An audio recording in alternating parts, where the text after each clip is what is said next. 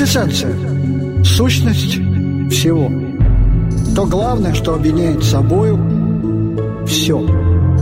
Личность Иисуса Христа. Иисуса Христа. Иисуса Христа. 9 января 2024, да, 24 уже года, дорогие слушатели. Теос Медиа у вас в гостях, как всегда в это время по вторникам, Василий Ласточкин. Ну что же сказать вам в начале этого года, в первую передачу этого года. А, целую неделю холодильники в наших домах были наполнены, а улицы наших городов были пустые. Теперь дома уже серьезно опустевшие холодильники, а улицы наполняются людьми. Первый рабочий день. И мы с вами э, продолжаем чтение книги пророка Исаии. Э, книги, названной Августином Блаженным Пятым Евангелием. Книги удивительной. И сегодня мы будем говорить о надломленной трости и о курящемся льне – а, но прежде чем перейти к этому а, достаточно серьезному, я надеюсь, разговору, а, я хочу процитировать а, фразу из 42 главы книги пророка Исаи, которая бросает просто колоссальный вызов ограниченности человека. Слушайте, глухие, и смотрите, слепые, чтобы видеть.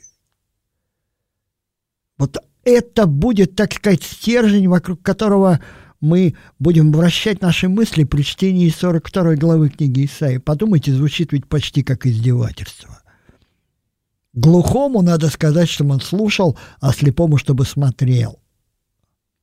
И тем не менее, какие потрясающие слова.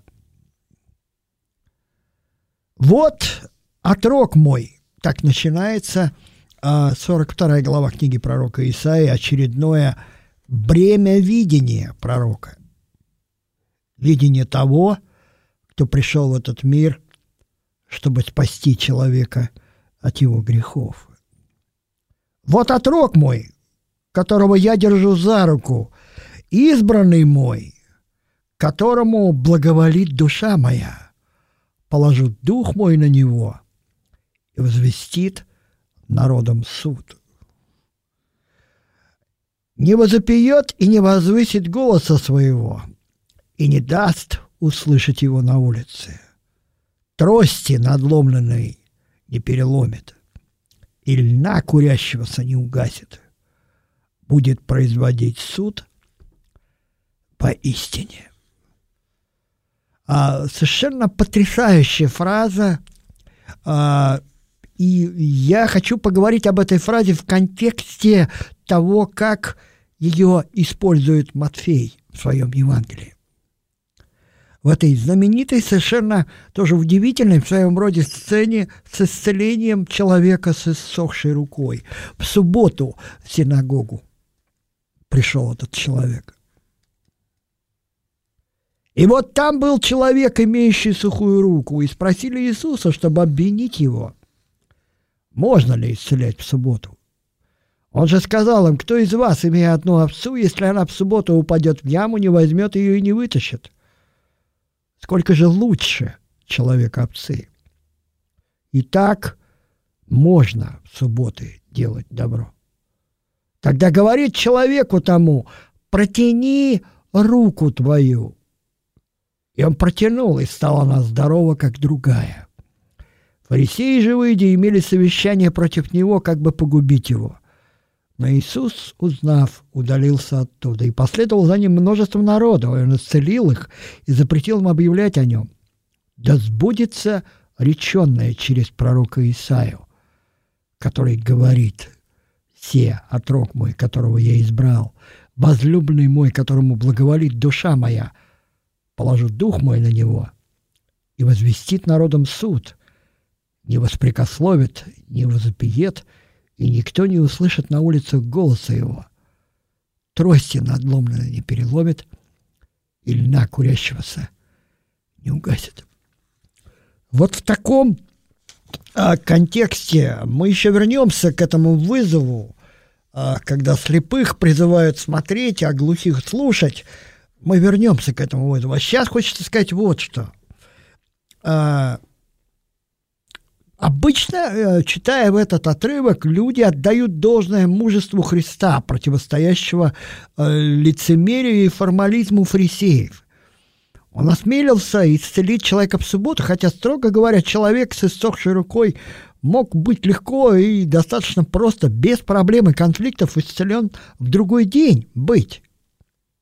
И тем не менее, какой колоссальный вызов бросает Христос этому формальному религиозному э, состоянию души, в которой правильность внешняя прячет внутреннюю неправоту. Но я хочу сегодня отдать должное мужеству человека. Человека с иссохшей рукой, которую, который протянул эту иссохшую руку, зная, зная и слыша вопросы фарисеев о, о возможности исцеления в субботу – понимая, что он вместе с тем, кто его исцелил, э, будет подвержен, скорее всего, какому, какому-то, во всяком случае, отвержению. И он протягивает эту сухую руку. Подумайте, что должен был чувствовать этот человек, протягивая сухую руку. Но еще важнее задуматься о том, на что же он опирался – и вы знаете, порой, и об этом мы сегодня тоже будем говорить, порой человек и правду, личность напоминает эту надломленную трость и еле-еле курящийся лен. Когда светильник уже почти угас, когда воля уже почти сломана. А жизнь, я видел немало тому примеров ломает, не только гнет, гасит, не только охлаждает. И вот э, здесь мы видим Христа уже не э, обратить внимание на, как это откровение личности Христа, оно прогрессивно вообще в Писаниях. И как здесь мы видим уже не чудного младенца, мы видим здесь отрока. А кто такой отрок? Отрок – это, вообще говоря, строго, если говорить, говорить не только о возрасте, сколько о служении. Отроками называли э, людей, которым что-то поручали, слуг. И э, здесь перед нами слуга с большой буквы. Матфей, описывая крещение Христа, именно этот отрывок, кстати говоря, тоже имеет в виду о том, что Христу благоволит душа Бога. Смотрите, там эти слова звучат, когда сходит Святой Дух на Христа при выходе из воды в виде голубя. «Сей есть Сын мой возлюбленный, и в нем мое благоволение». Благоволение в отроке, в Сыне, Сын Божий, тот, кто угоден Богу. Вообще интересно, что благоволить в еврейском языке – это очень интересное слово. А, это некое одобрение высокого, или точнее говоря, высшего, в адрес смиренного мирившегося перед целью и смыслом своего бытия. И здесь Христос предстает перед нами в виде того, кто исполняет правосудие самим собой, наполняя его смысл, содержание. И давайте вернемся к картинке, к образу суда. Вспомним, как Христос э, в Евангелии от Иоанна в третьей главе рассуждает о том, что люди, э, что Христос пришел на суд. И люди возлюбили тьму более, чем свет. И они не идут к свету, потому что не хотят, чтобы были видны их дела. А вот Сухорукий вышел – вышел к свету и протянул свою руку. Знаете, не так давно скачался, э, скончался один достаточно известный, я не скажу слово популярный, хотя он, наверное, в каком смысле был популярен, Леонард Коэн, певец, который известен э, своей знаменитой песней «Аллилуйя» или э, песни, где он танцует. Такие, знаете, у него песни, они, в общем, по смыслу достаточно духовные. У них есть какая-то нравственная ткань. И сам стиль его исполнения любопытный. Его «Аллилуйя» звучит очень, очень убеждающе. И там вот в, этих, в этой его песне, которая так и называется «Аллилуйя», есть такой любопытный фрагмент. «Я сделал все, что сделать смог. С такой овцы хоть шерсти клок. И я не тот, кто врет на прополую, а если все пошло не так, пред пастырем предстану наг. И пусть из губ прольется. Аллилуйя. Какие потрясающие слова из уст певца, который недавно покинул этот мир. Суд, о котором говорит пророк Исаия, это понятие не столько юридическое, сколько, я бы сказал, онтологическое, сущностное.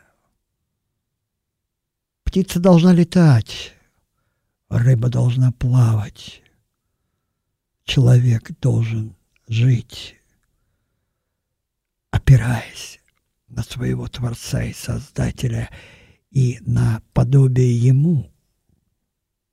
Речь идет о человеке, о человечности, по большому счету, о судьбе человека внутреннего, того самого человека в человеке, о котором говорил Достоевским и исследованию которого он посвятил всю свою жизнь, все свое творчество. Именно поэтому, обратите внимание, обычно на судах ведь много шума. Свидетели, обвинители, адвокаты, все говорят. Здесь суд проходит в тишине. Он не слышен на улицах временного существования. Но этот суд откликается в глухих и темных закоулках человеческого сердца. Этот голос не слышен снаружи, он слышен внутри. И вот смотрите, как удивительно здесь возникает этот образ надломленной трости и курящегося льна – это о том, что грядущий Христос, чье Рождество мы недавно отпраздновали, чье воскресенье мы скоро будем праздновать. Христос, или в еврейском тексте это Мессия, будет судить не по способности воли человека и не по интенсивности его желания – потому что воля надломлена, а желание порой едва тлеет. Он будет судить по тому, как человек относится к свету.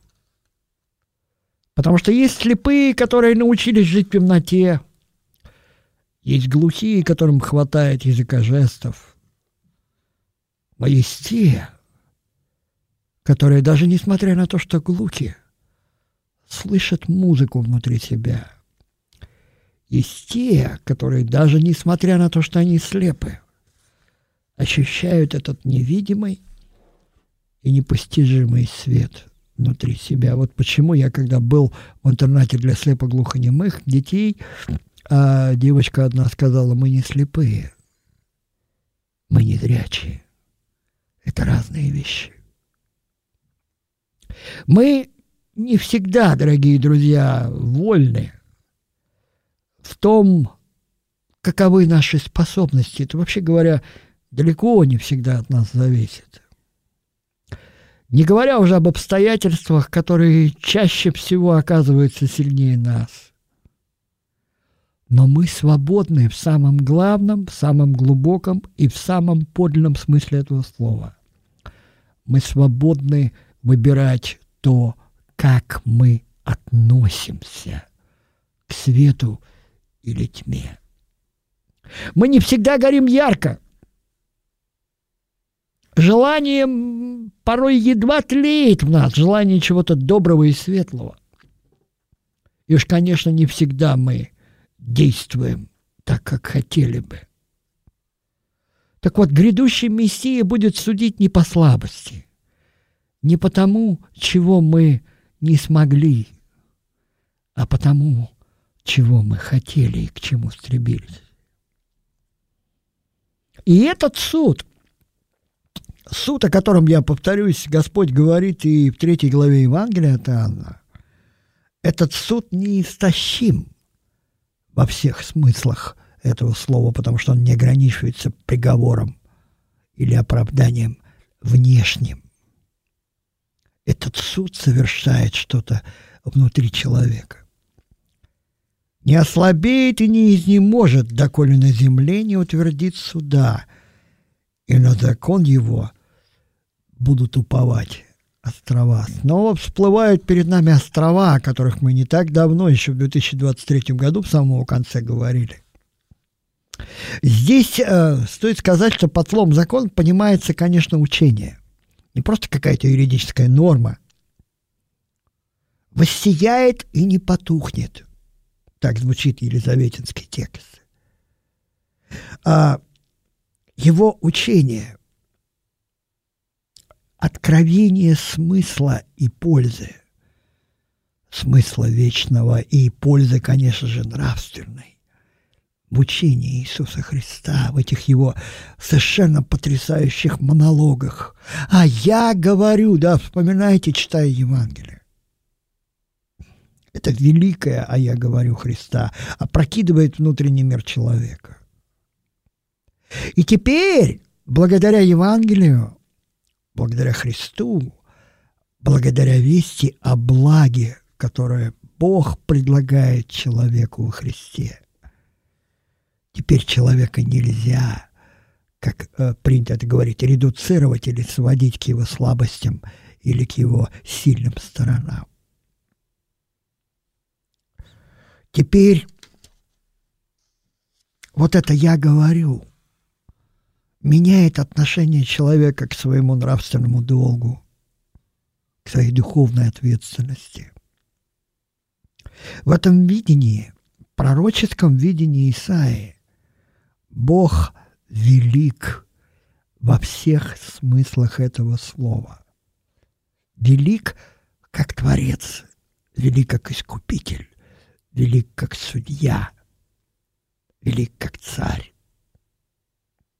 Так говорит Господь Бог, сотворивший небеса и пространство их, распростерший землю с произведениями ее, дающий дыхание народу на ней, и дух, ходящим по ней. Так звучит пятый стих 42 главы книги пророка Исаия.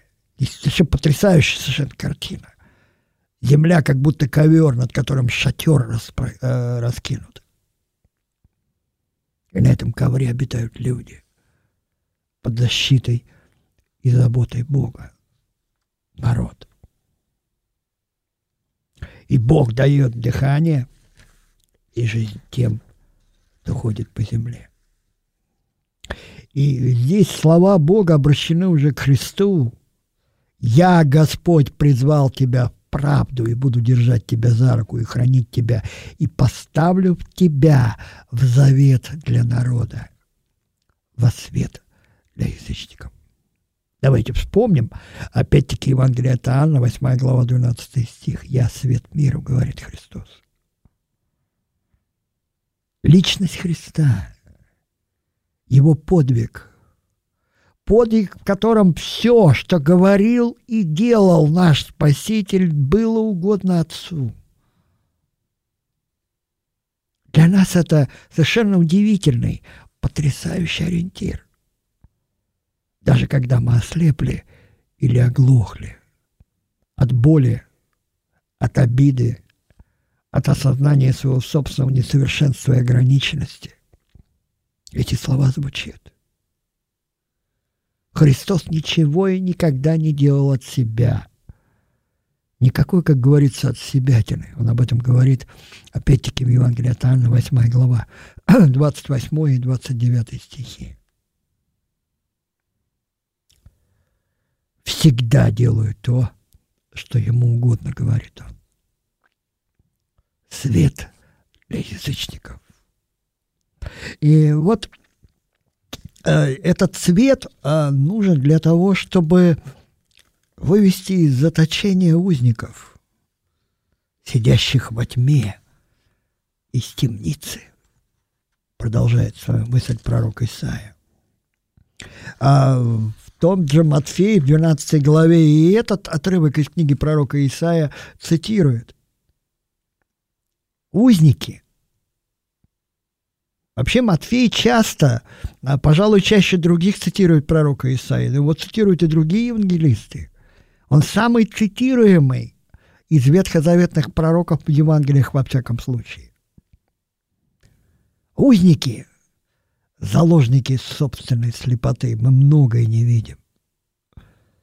А если а, понимать, что слово «видеть» и «понимать», они, в общем-то, синонимы – мы многое не видим и не понимаем.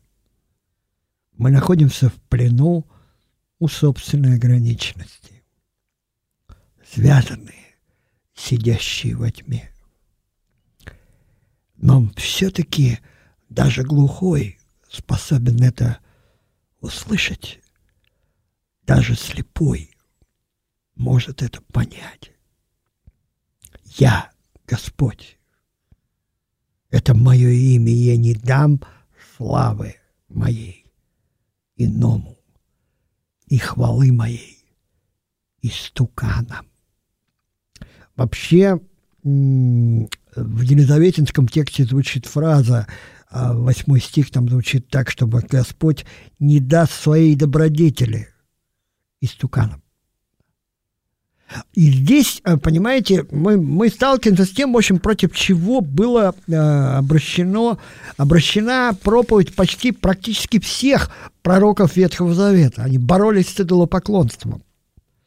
Люди предпочитали оптическую религию, я так это называю, оптическую веру.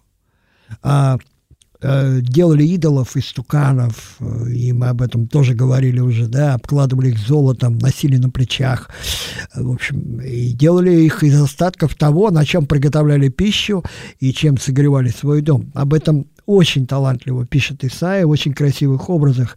А, и здесь Бог возвещает нечто новое.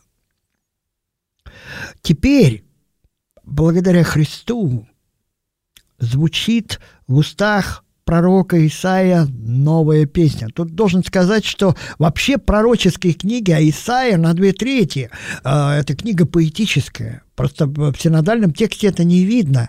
Мы не видим рифм и обычно тех словосочетаний, которые свойственны для поэзии. Но это поэзия. Это поэзия в высшем смысле этого слова.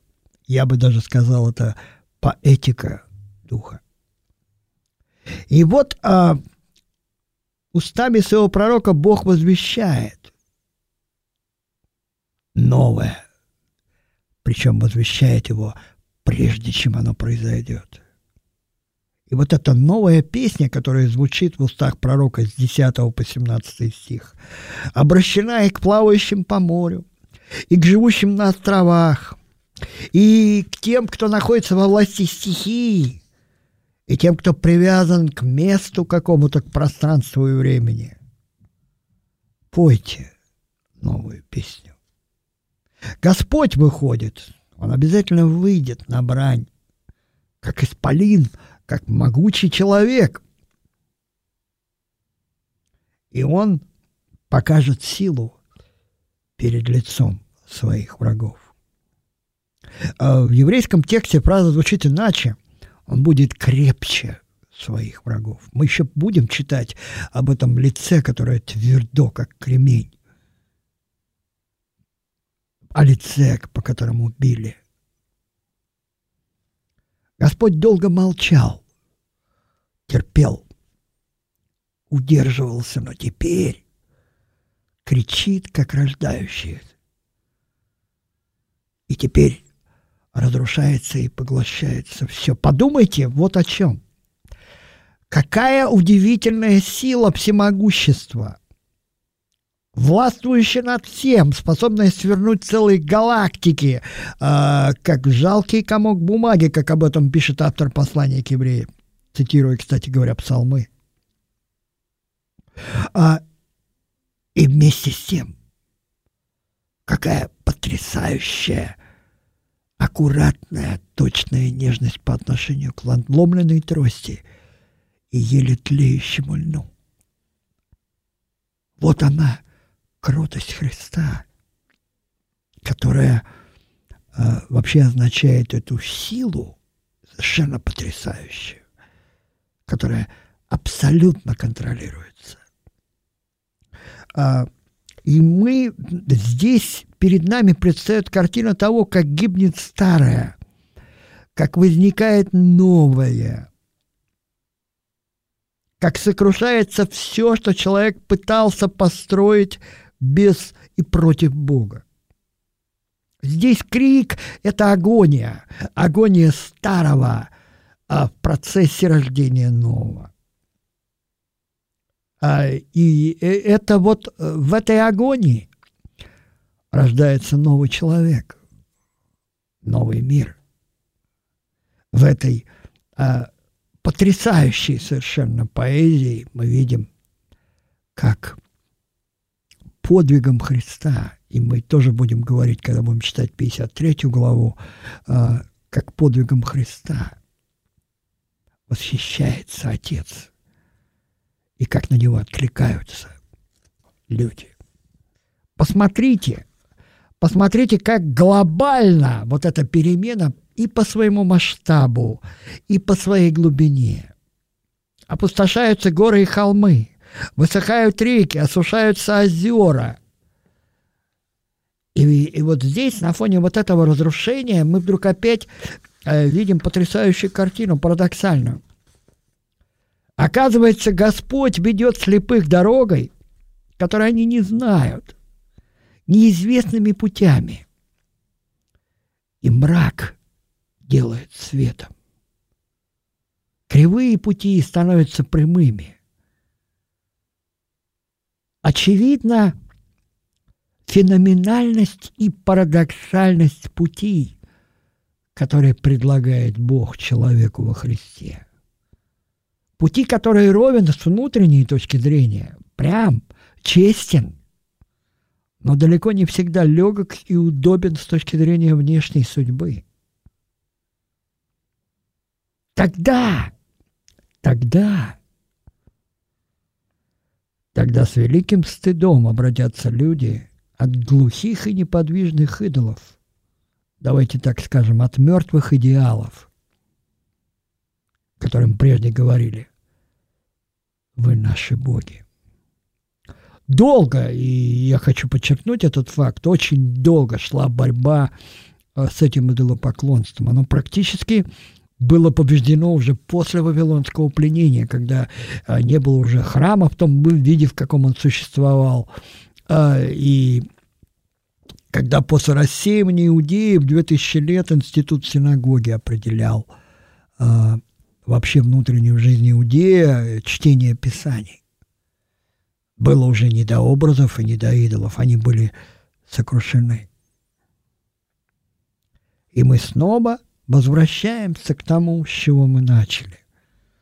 Слушайте, глухие, и смотрите, слепые.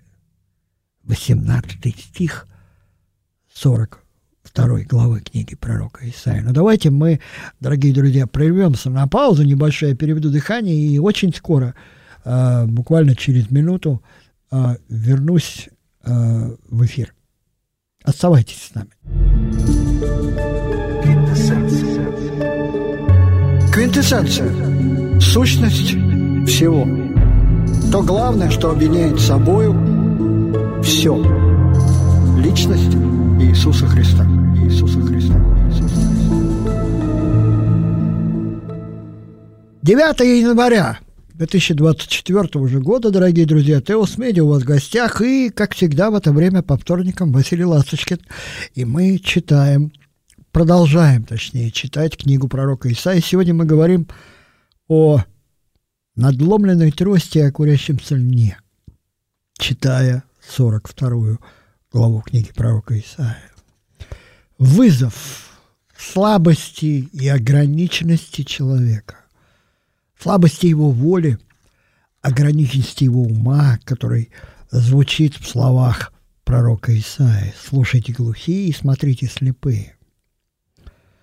Парадокс, взывающий к упрямству или слабости человеческой воли, а не к способности ума. Посмотрите теперь.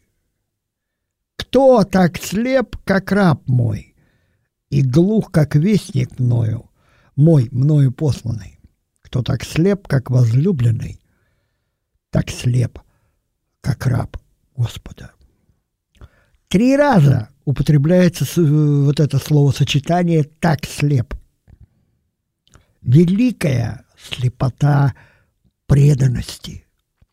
Я говорю о преданности цели, смыслу, отношениям.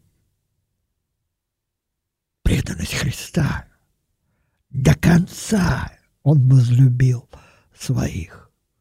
До конца был верен Отцу, принося себя в жертву за грех. Ты видел многое, но не замечал. Уши были открыты, но не слышал. Преданность, преданность долгу, преданность Богу – преданность призванию, верность человеку. Ты видел многое, но не вникал. Ничто и никто не мог отвлечь Христа от исполнения этого искупительного замысла. Раб, слуга, отрок, видит не только смысл и цель, но все, что вокруг, но выбирает при этом только то, что служит цели и смыслу. Невидимое или слышимое, не оптическое и не акустическое, если можно выразиться таким языком, не становится критерием для понимания воли Бога. Удивительно. Посмотрите, как разоренный, ограбленный духовно и нравственно, конечно же, связанный в подземельях, заперный в темницах народ стал добычей. Добычей тьмы и невежества, заложником своей глухоты, нравственной и духовной слепоты. Заложники душевной тупости, формализма – Люди иногда даже не понимают, чего они лишены.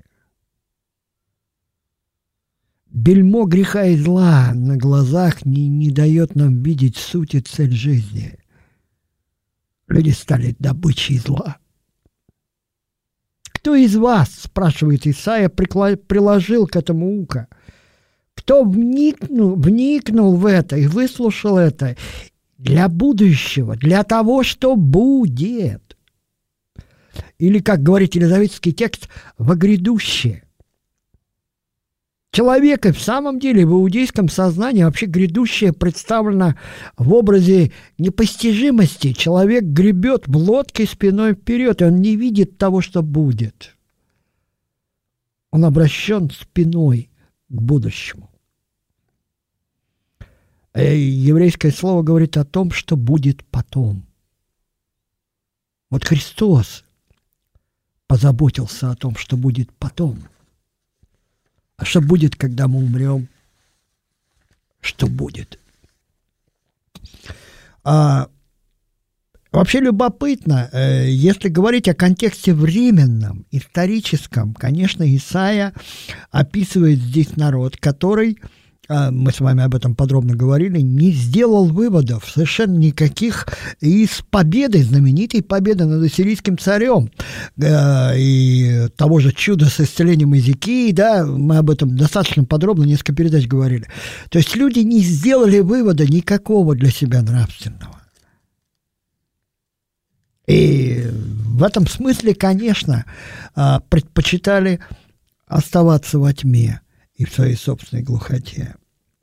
И вот здесь, конечно, мы с вами знаем, об этом тоже говорил Исаия и уже Иезекиилев, э, то есть Иезекии, царю, который все показал вавилонский послам, он говорил об этой грядущей беде вавилонского пленения и разрушения храма и города.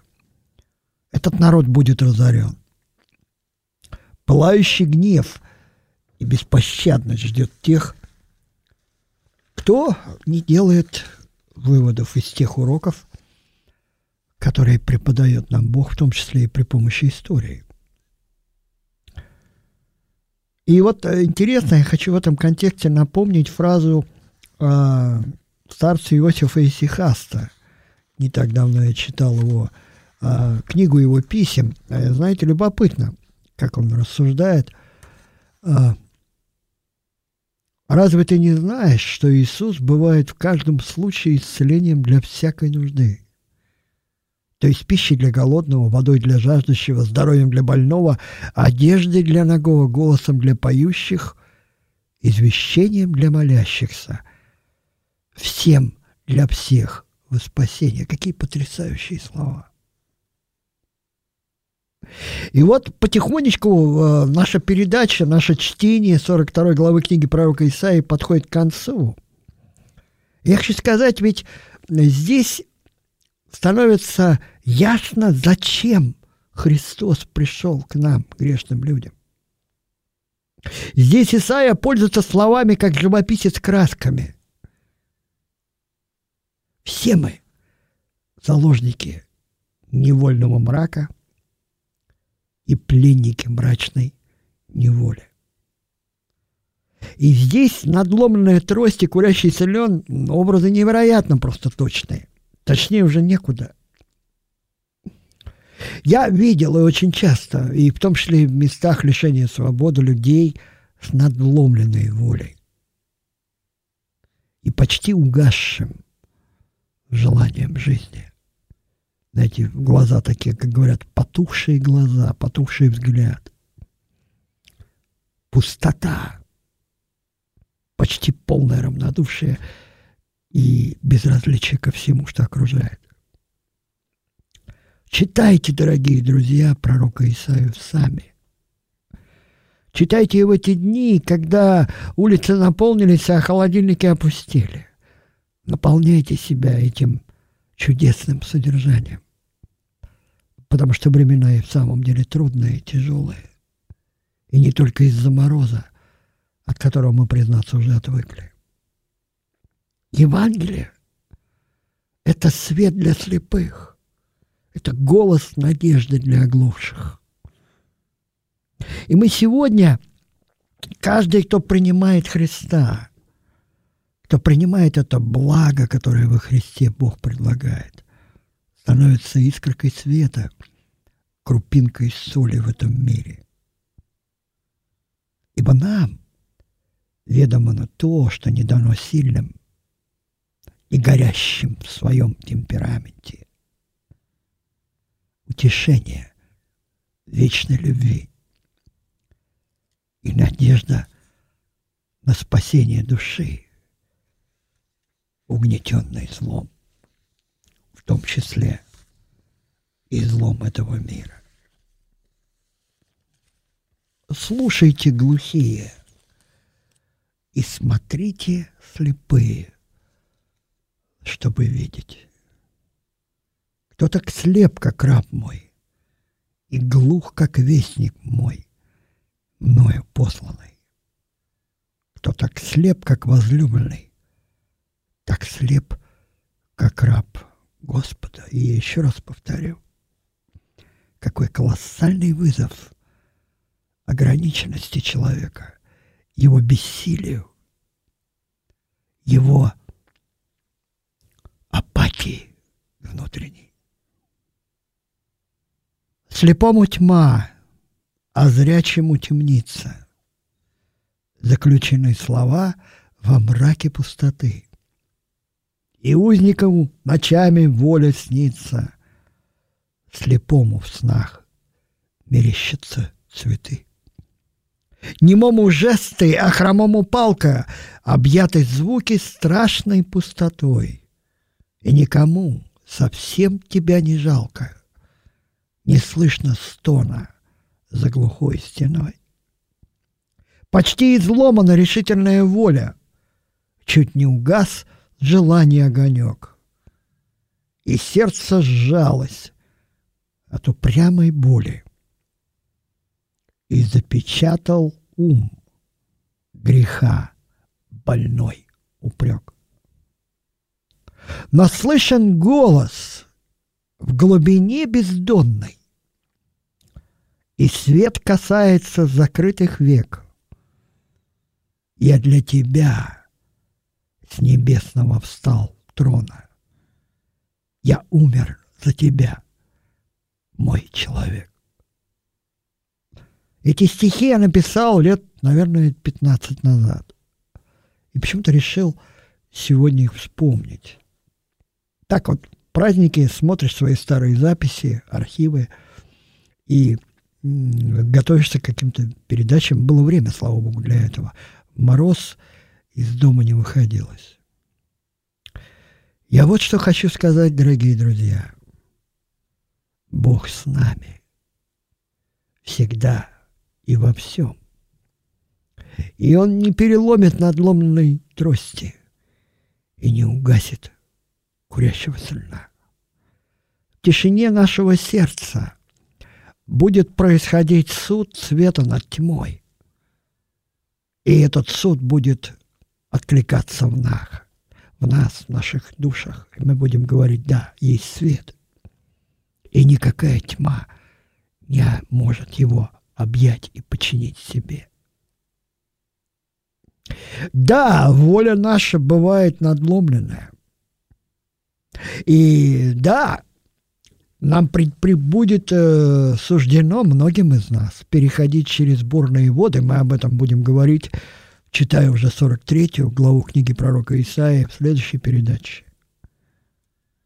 Но мы должны помнить, всегда помнить, что крохотная доля мужества, терпения и мудрости позволит нам протянуть нашу сухую руку, выйдя на открытое место. Жизнь, жизнь во Христе, которую предлагает нам Бог, это жизнь цельная это то, что не кончается никогда, это то, что важнее всего. Мы слишком часто зацикливаемся на своей слабости и ограниченности, делая ее мерилом бесконечного и вечного. Это неправильно. И вот наш российский, советский писатель Михаил Кураев замечательно сказал, субъективное и объективное редко совпадают. Одно, что человек думает о себе, иное, чем он является в действительности. Да и какой мерой себя измеришь? А кто-то меряет себя своей неудачей, своей слабостью, своим грехом, своим недостатком, чем угодно тем, что у него не получилось. Кто-то, наоборот, меряет себя своей силой, своим успехом, своим богатством. Неправы и те, и другие. Желание. Желание верить, надеяться, любить, терпеть, быть мудрым, э, мужественным, оно очень часто в нас еле-еле тлеет. Иногда и в самом деле, чем старше становится, тем больше это понимаешь. Даже встать утром с постели – это подвиг, правда? А и времена действительно тяжелые. Во всех отношениях, во всех измерениях жизни. Тяжелые в своей горькой действительности, сколько людей гибнет. И не только от войны, от голода, от болезней. Да. Тяжелые времена и э, тяжело осознание своей неспособности что-то изменить, на что-то повлиять. Бывает и так. Но все-таки, знаете, вот я 30 декабря был э, в следственном изоляторе в Серпухове, общался с подростками. Завтра пойду пятый изолятор, в пятницу поеду в Можайскую колонию к девочкам, э, потом Брянск. И вы знаете, еле-еле иногда, вот ты думаешь, ну все, сил уже нет. Господи, как же силен Господь, как Он крепок. Давай нам каждый раз желание что-то сделать для ближнего, надежду, веру. Это все его благодать. Удивительная благодать, потрясающая. И мы живем в мире, где очень много людей с надломленной волей, и волей к жизни, волей ко всему, э, и с почти угасшим желанием. Э, мы должны быть уверены только в одном что как бы люди и этот мир, лежащий возле, не стремились нас доломать и погасить. Бог никогда не будет переламывать надломной трости и никогда не угасит курящегося льна. Об этом стоит помнить, наверное, вот такая вступительная в этом году передача вступая в 2024 год, думая о Христе в первый рабочий день второй недели 2024 года. Каникулы кончились. Наступает время труда, какой-то суеты, многих дел. Давайте учиться отделять главное от важного, нужное от важного и лишнее от всего вышеперечисленного. Потому что так легко быть озабоченным своей слабостью, своей ограниченностью, своей слепотой и глухотой. А даже оглохнув и ослепнув, мы можем слышать и видеть главное – весть о том благе, которое Бог предлагает человеку во Христе.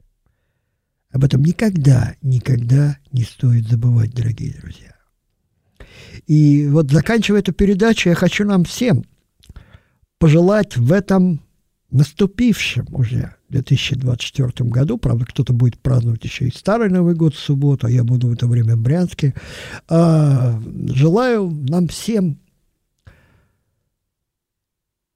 ясной, осознанной опоры на Христа, на Его благодать. Давайте вспомним пророка Захарию. «Не силой и не воинством, — говорит Господь, — но духом моим».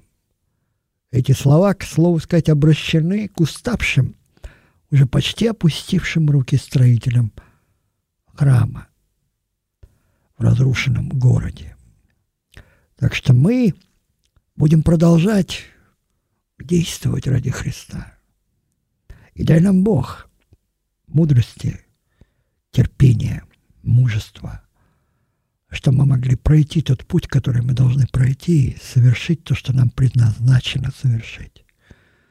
И оставаться, насколько мы можем, верными своему призванию, своему долгу, своим друзьям, своей надежде. Спасибо вам за внимание, дорогие слушатели. До новых встреч!